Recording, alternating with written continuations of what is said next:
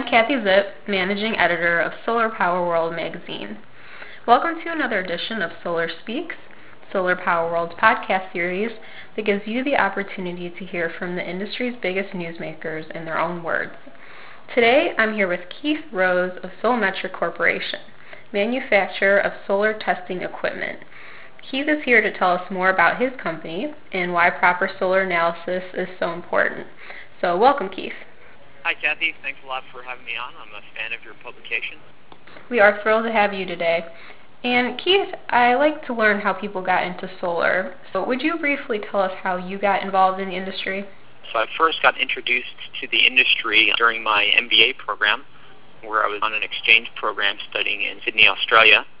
And one of my classmates there, named Danny Van Cleef, part of a startup solar PPA company out of Virginia and he kind of planted the seed and introduced me to the industry. The market had already started uh, progressing there in Australia at the time, and it made a lot of sense. And kind of by luck and chance, when I had moved back to the U.S., I'm originally from New Jersey, that market was really starting to heat up. The SRECs had just been kind of invented, and the rebate program there in New Jersey had just come back. It had been shut down for about a year and a half previously. So I started working with a residential installer called Seabright Solar, and spent a number of great years there helping to build that market and that company. And then slowly, about three years or so, I migrated and came over here to work at uh, Solmetric Corporation. Wonderful.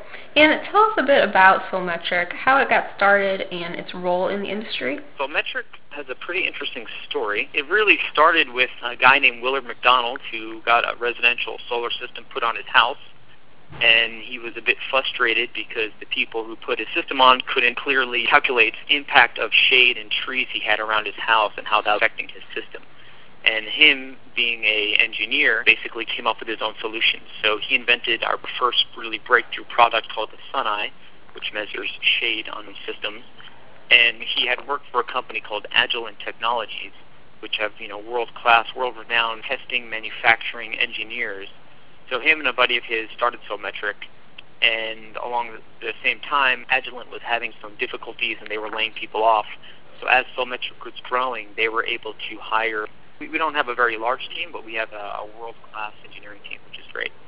And our role in the industry is really to take what their background is. Most of the engineers that come to our company is to develop the most accurate and best of class testing equipment specifically for the solar industry very proud to say that we're based here in Northern California, about an hour north of San Francisco, and we design and develop and manufacture everything here in house. Keith, why is proper solar analysis so important to ensure a profitable solar project?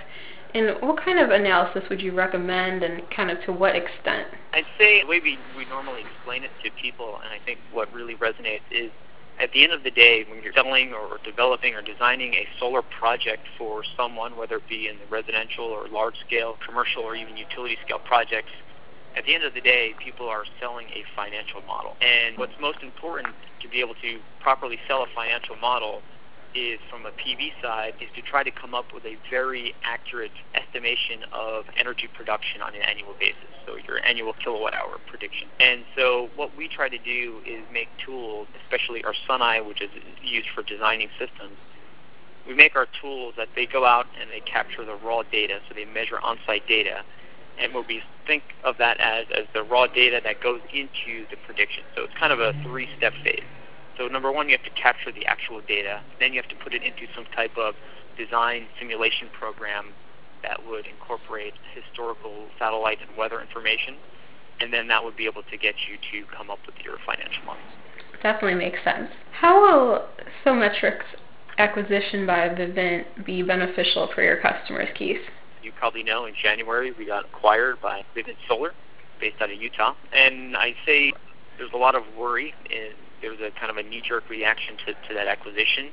I think there was some other acquisitions earlier over the past couple of years, so people were worried that Vivint would acquire us and then take our products off the market. But I can assure you that it's further from the truth that in our discussions with Vivint during the process, and we had uh, lots of conversations with Greg Butterfield, their CEO, and their other executive team, they assured us that they view Solmetric as a key part of the industry and their intentions were to help support Solmetric to bring new product and new technology, and as well as advance our existing product lines to the overall industry, and that really we win as a whole. Our view and their view is that we are still in the very early days of the solar industry, and that we need proper best practice uh, testing equipment to do a good job to grow the, the industry as a whole.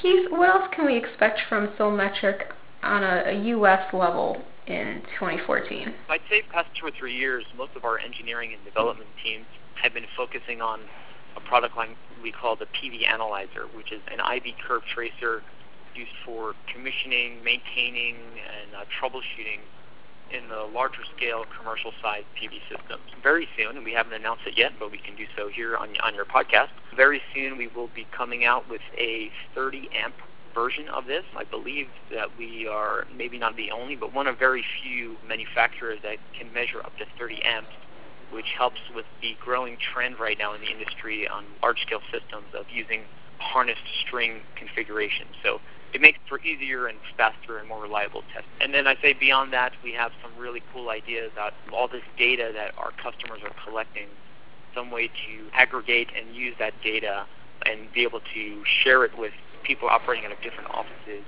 people can share data through the cloud and be able to analyze that data as well. Very exciting. We're very excited to hear that. First, Keith, what about on an international level? We've had lots of success in a number of international markets on that same product that I was just referring to, that PV Analyzer product. We just received our CE certification on that a month or two ago. So we will start really launching that product in various countries. We have our, our big conferences coming up over nationally. We'll be focusing on c- countries like the UK, Australia, Asia, and then also at the same time we're doing some investigation and discoveries into what would be newer Solmetric markets, which would be uh, Middle East, South Africa, and China as well. Wonderful stuff. All right. Well, again, we've been speaking with Keith Rose of Solmetric Corporation. He's given us some good insight, and we appreciate him being with us. So thank you so much, Keith. Kathy, thanks a lot for having us on. Absolutely. This has been another edition of Solar Speaks. I'm Kathy Zipp, Managing Editor of Solar Power World magazine. Thanks for listening, and please tune in next time.